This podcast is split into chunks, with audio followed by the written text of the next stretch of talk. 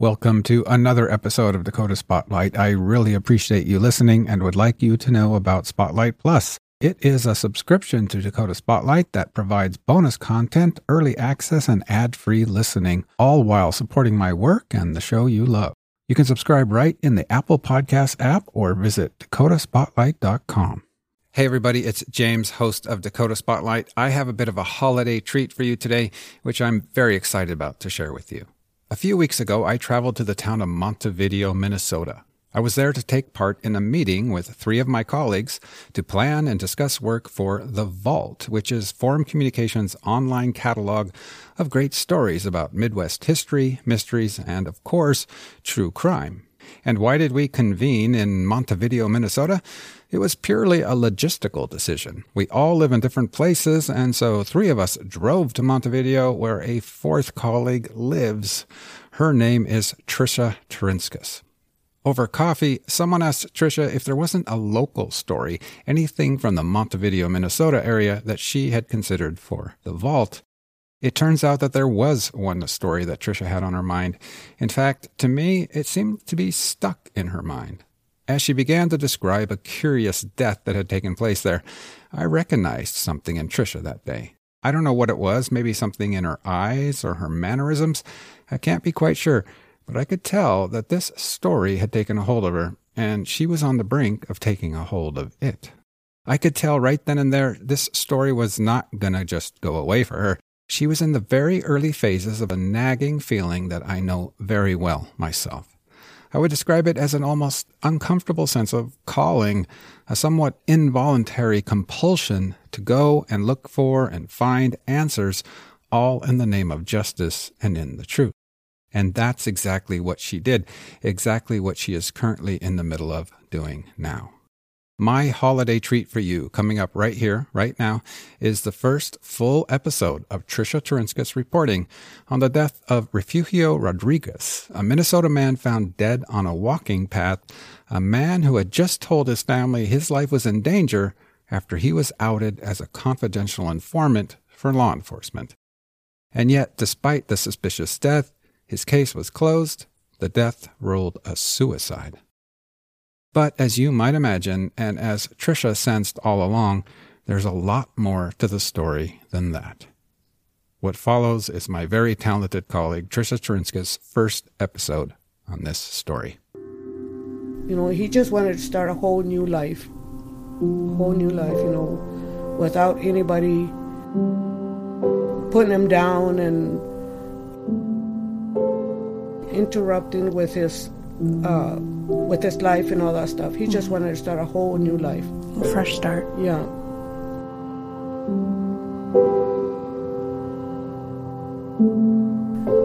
Do you think that someone killed him? Yes, I do. I seriously do. Especially when he told me that he had till a certain time.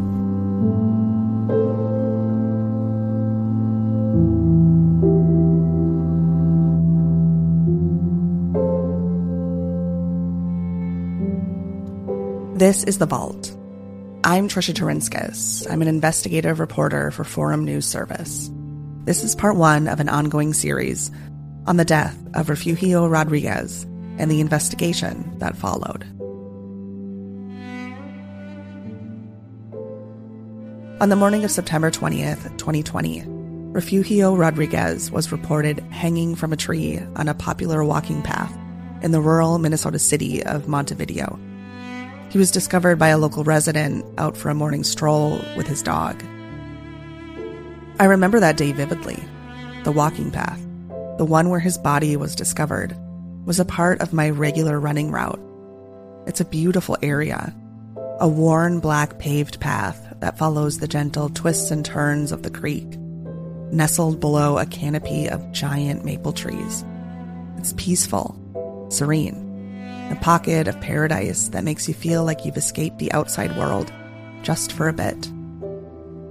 From the moment I heard the news of Refugio's passing, I was curious. Word quickly spread around the community that the official law enforcement narrative that he had committed suicide was maybe not quite right. And then I heard something that really caught my attention his family. Even his own mother wasn't satisfied with the explanation that he had hanged himself. She believed someone else did that to him. At the time, I was new to the community. I had just had a baby and put my career on pause. And so, despite wanting to look into Refugio's death, I set the story aside. But I didn't forget about Refugio. I continued to run along that path, noticing each time the memorial that had been created for him. A wooden cross, etched with a tribute, is nailed to the tree near the one his family was told once held his body. And then, this year, on the two year anniversary of his death, I unknowingly laced up my shoes and went on my daily run. And there, on the trail, beneath the memorial, beneath the cross, was Eloise, Refugio's mother. She was playing music and crying, the kind of tears shed by a mother who had lost her son. Shortly after that, I filed a request for the police report pertaining to Refugio's death, and I began to unravel a story far bigger than anything I anticipated when this all began. It's a story of what happens when a suspected confidential informant feels their life is in danger because the person they allegedly worked with law enforcement to bring down was able to figure out who they were, despite the legal obligation of law enforcement to keep their identity hidden.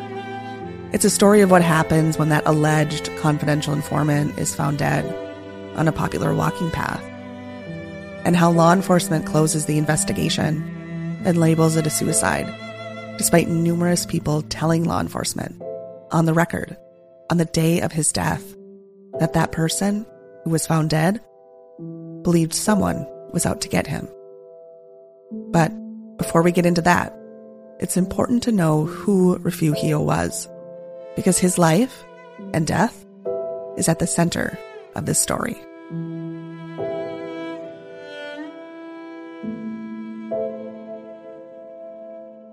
Refugio was 36 years old when he died. He struggled with drugs, but like anyone, there was so much more to him than his struggles. He was a friend, a brother, a son, an uncle. He was loved, and he loved. Hello, dear listener. This is James, host of Dakota Spotlight, inviting you to subscribe to Spotlight Plus. For as little as $5 per month, you will get the warm feeling of supporting the show and also unlock access to bonus episodes, get the episodes early, and listen ad free. That's right, no more ads. Apple users can subscribe to Spotlight Plus Standard right in the Apple Podcasts app. If you want to dive deeper and get even more exclusive benefits, subscribe to Spotlight Plus Premium or Spotlight Plus Ultimate. Go to dakotaspotlight.com for more details. Okay. So I guess I'm curious. You know, we've been doing all of this work and finding out really what happened to your son, but I don't know anything about him aside from what I've read in my research. So I'm really curious what he was like as a child. Uh, he was a really good kid. You know, he uh, he had a lot of friends. Uh, he got along really good. He liked to uh, help me, you know, clean around the house. He helped me shovel snow, you know, and uh, he he liked baking. He loved cooking. Yeah. So we we told him that when he would grow up, he would be a chef. Really? Yeah, because he loved barbecuing and all that stuff, you know.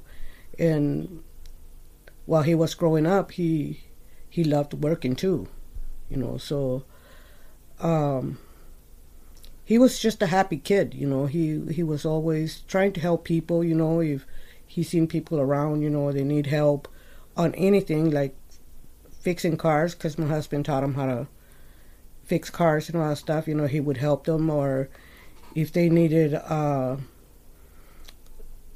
like anything like uh, help with kids or whatever, he would help them because he loved kids. That's Eloise, Refugio's mother. After I obtained the police report and realized there could be more to this story, I knocked on her door. Before I could move forward with the story, with the investigation into her son's death, I wanted to know if she and her family still believed he had been killed. If they were still not satisfied with law enforcement's official investigation. Eloise opened the door and let me in, and we talked. And that conversation was really the start of this story. Before we get into it, here's some context of what life was like in Montevideo, Minnesota in September of 2020. It was in the midst of the COVID pandemic, and the nation, especially Minnesota, was still reeling from the murder of George Floyd in Minneapolis. The world felt unsettling. Montevideo is located roughly two hours from Minneapolis. It's a town of roughly 5,000 residents, surrounded by even smaller rural communities like Benson, Watson, and Dawson, just to name a few. Montevideo is at the heart of Chippewa County. It houses the courthouse, the county run hospital, a Jennie-O factory, Ice Castle headquarters, and a robust school system. For the most part, it's a quaint, peaceful town. And that's why, on that Sunday morning, when Refugio's body was found, it sent shockwaves through the town.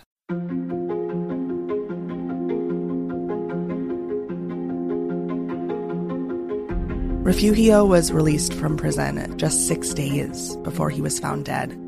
He had been serving an 11 month sentence for fleeing police while carrying out a work assignment as part of what's known as a sentence to serve program.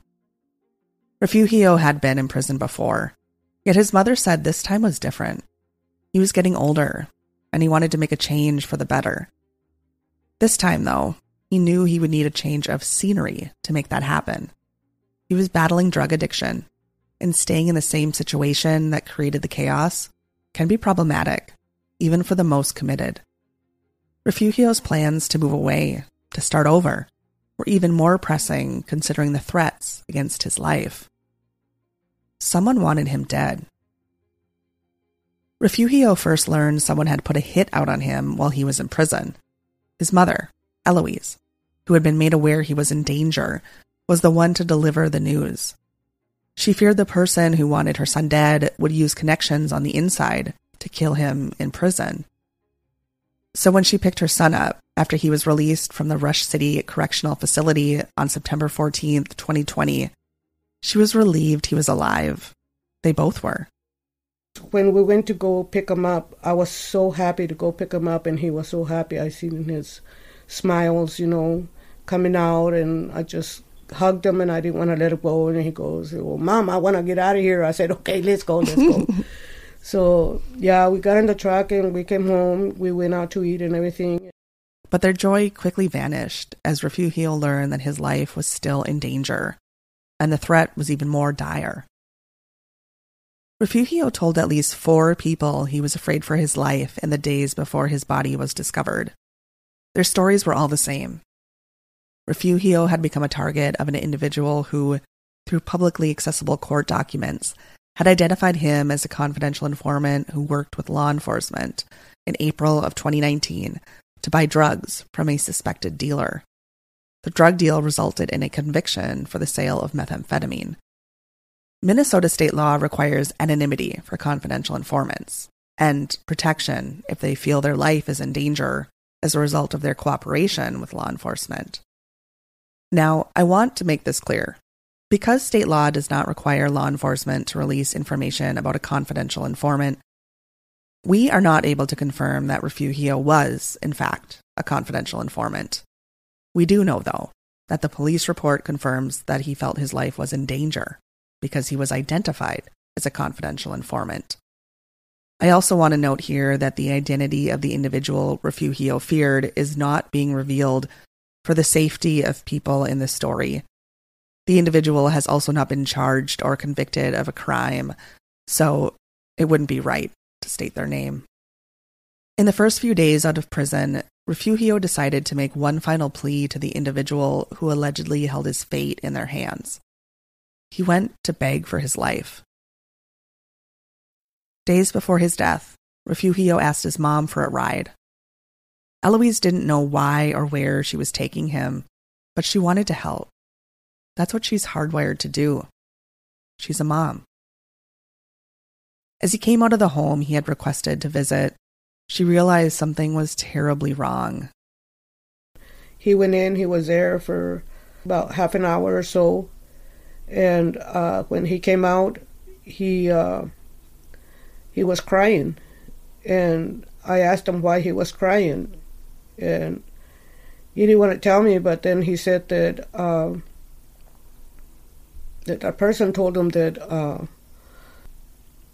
that he had till a certain time to prove that it wasn't him, you know, and he had a limited time, or otherwise he was a goner. And I said, "What do you mean a goner?" And he goes, "Yeah, that you know I have to a certain time. I, I'm limited to, or I'm gonna be a gunner. And he he just got scared, you know, and he didn't know what to do. Just a few days later, he was found dead on the trail. The call regarding Refugio's death came into the Montevideo Police Department at 8:26 a.m. the morning of September 20th, 2020. Cops arrived on the scene 4 minutes later. Officer Dustin Hissam, the responding officer at the scene, noted in the report that he recognized Refugio right away.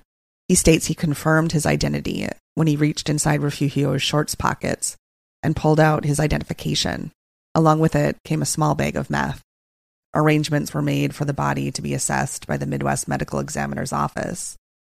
The police report details that when law enforcement went to tell family members what had happened, one family member, who wasn't named, told the officer that Refugio had been making troubling remarks. The report doesn't clarify what those remarks were. It wasn't until Eloise spoke with the medical examiner's office and expressed concern that her son may have been murdered that the Montevideo Police Department called in investigator Carmen Benninga to look into claims that foul play might be involved. In interviews Officer Benninga conducted the day of his death, three individuals, interviewed separately, provided her with the same name of the person who threatened Refugio's life. Another provided her with the same story, without a specific name. Four stories, the day of his death, all the same. More than one individual interviewed by Officer Benninga gave the names of two other people Refugio believed to be likely accomplices in the hit. Despite the corroborating stories among those interviewed, law enforcement did not attempt to make contact with the individuals Refugio said he feared. That's according to documents in the police report. We requested an interview with investigator Carmen Benninga about the case and her investigation, but we were directed to Montevideo Police Chief Ken Shuley.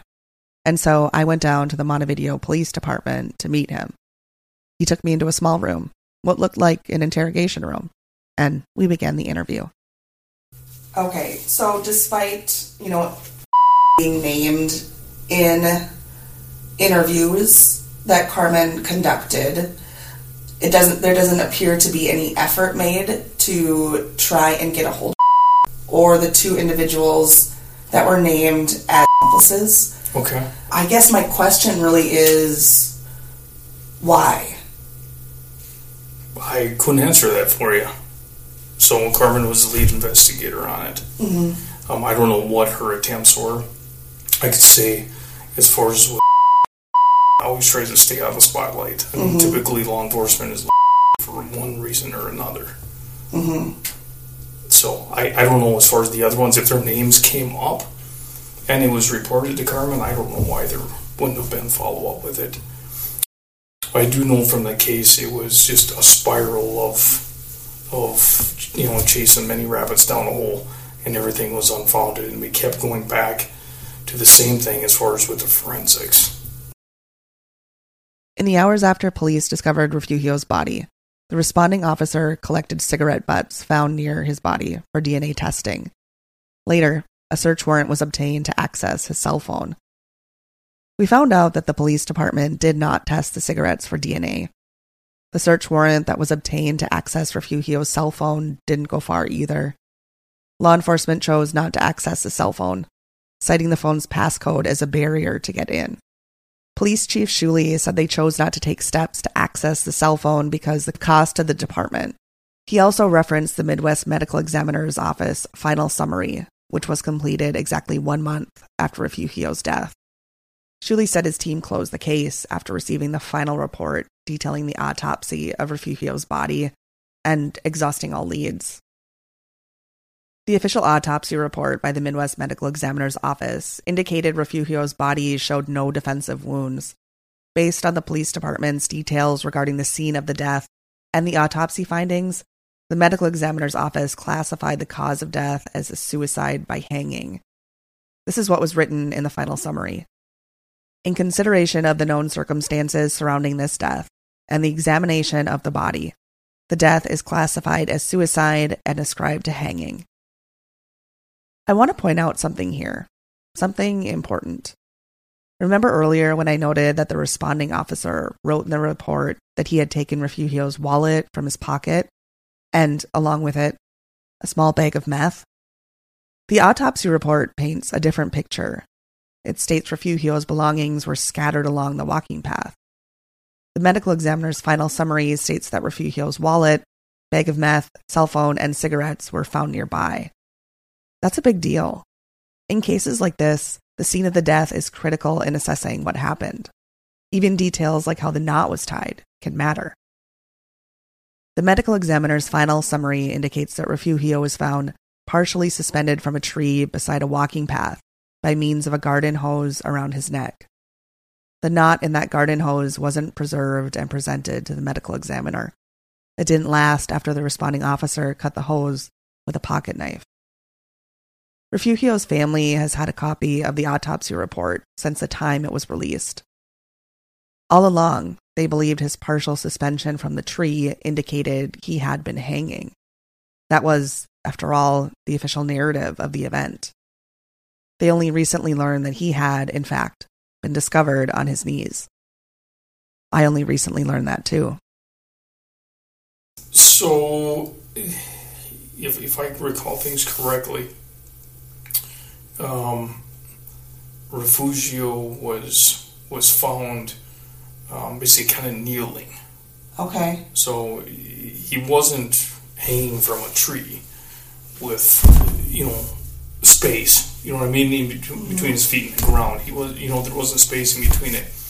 He, um, he was basically my understanding or my recollection on it was he's basically like on his knees.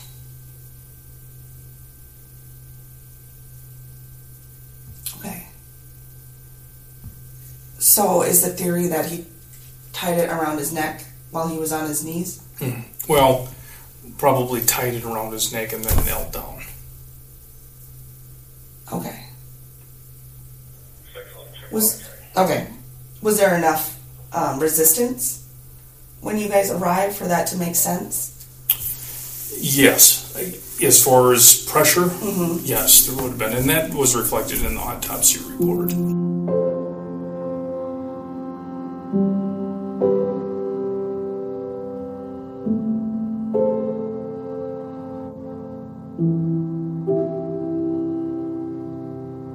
This is an ongoing story on the death of Refugio Rodriguez and the official investigation into his death by the Montevideo Police Department.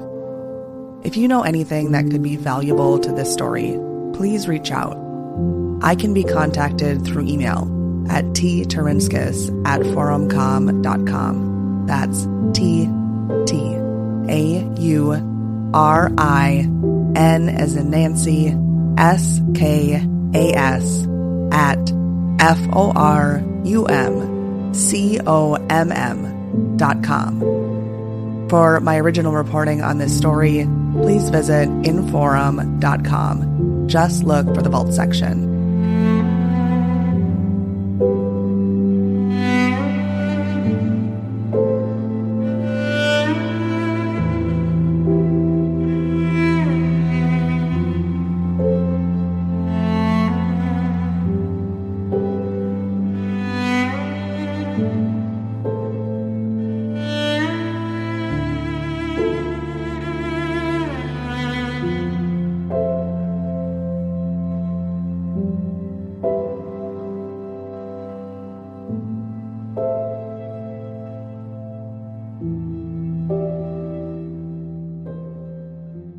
Again, Dakota Spotlight fans, that was Trisha Taurinskas.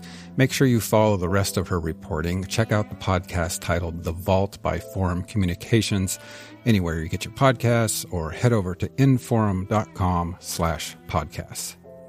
I'm currently working on season 8 of Dakota Spotlight about the murder of Joel Lovelien in Grand Forks, North Dakota in 2007. At the time of this recording, anyway, Christmas is just around the corner. So I'd like to wish all of you, regardless of what holidays you celebrate, I'd just like to wish you all a happy holiday season. And thank you again for listening to Dakota Spotlight. Be well, and if you are in the upper Midwest this week, please stay warm and safe. Thank you so much for listening. To support my work, get early access, listen ad free, and much more, please consider subscribing to Spotlight Plus. Apple users can even subscribe right in the Apple Podcasts app. Learn more about Spotlight Plus at dakotaspotlight.com.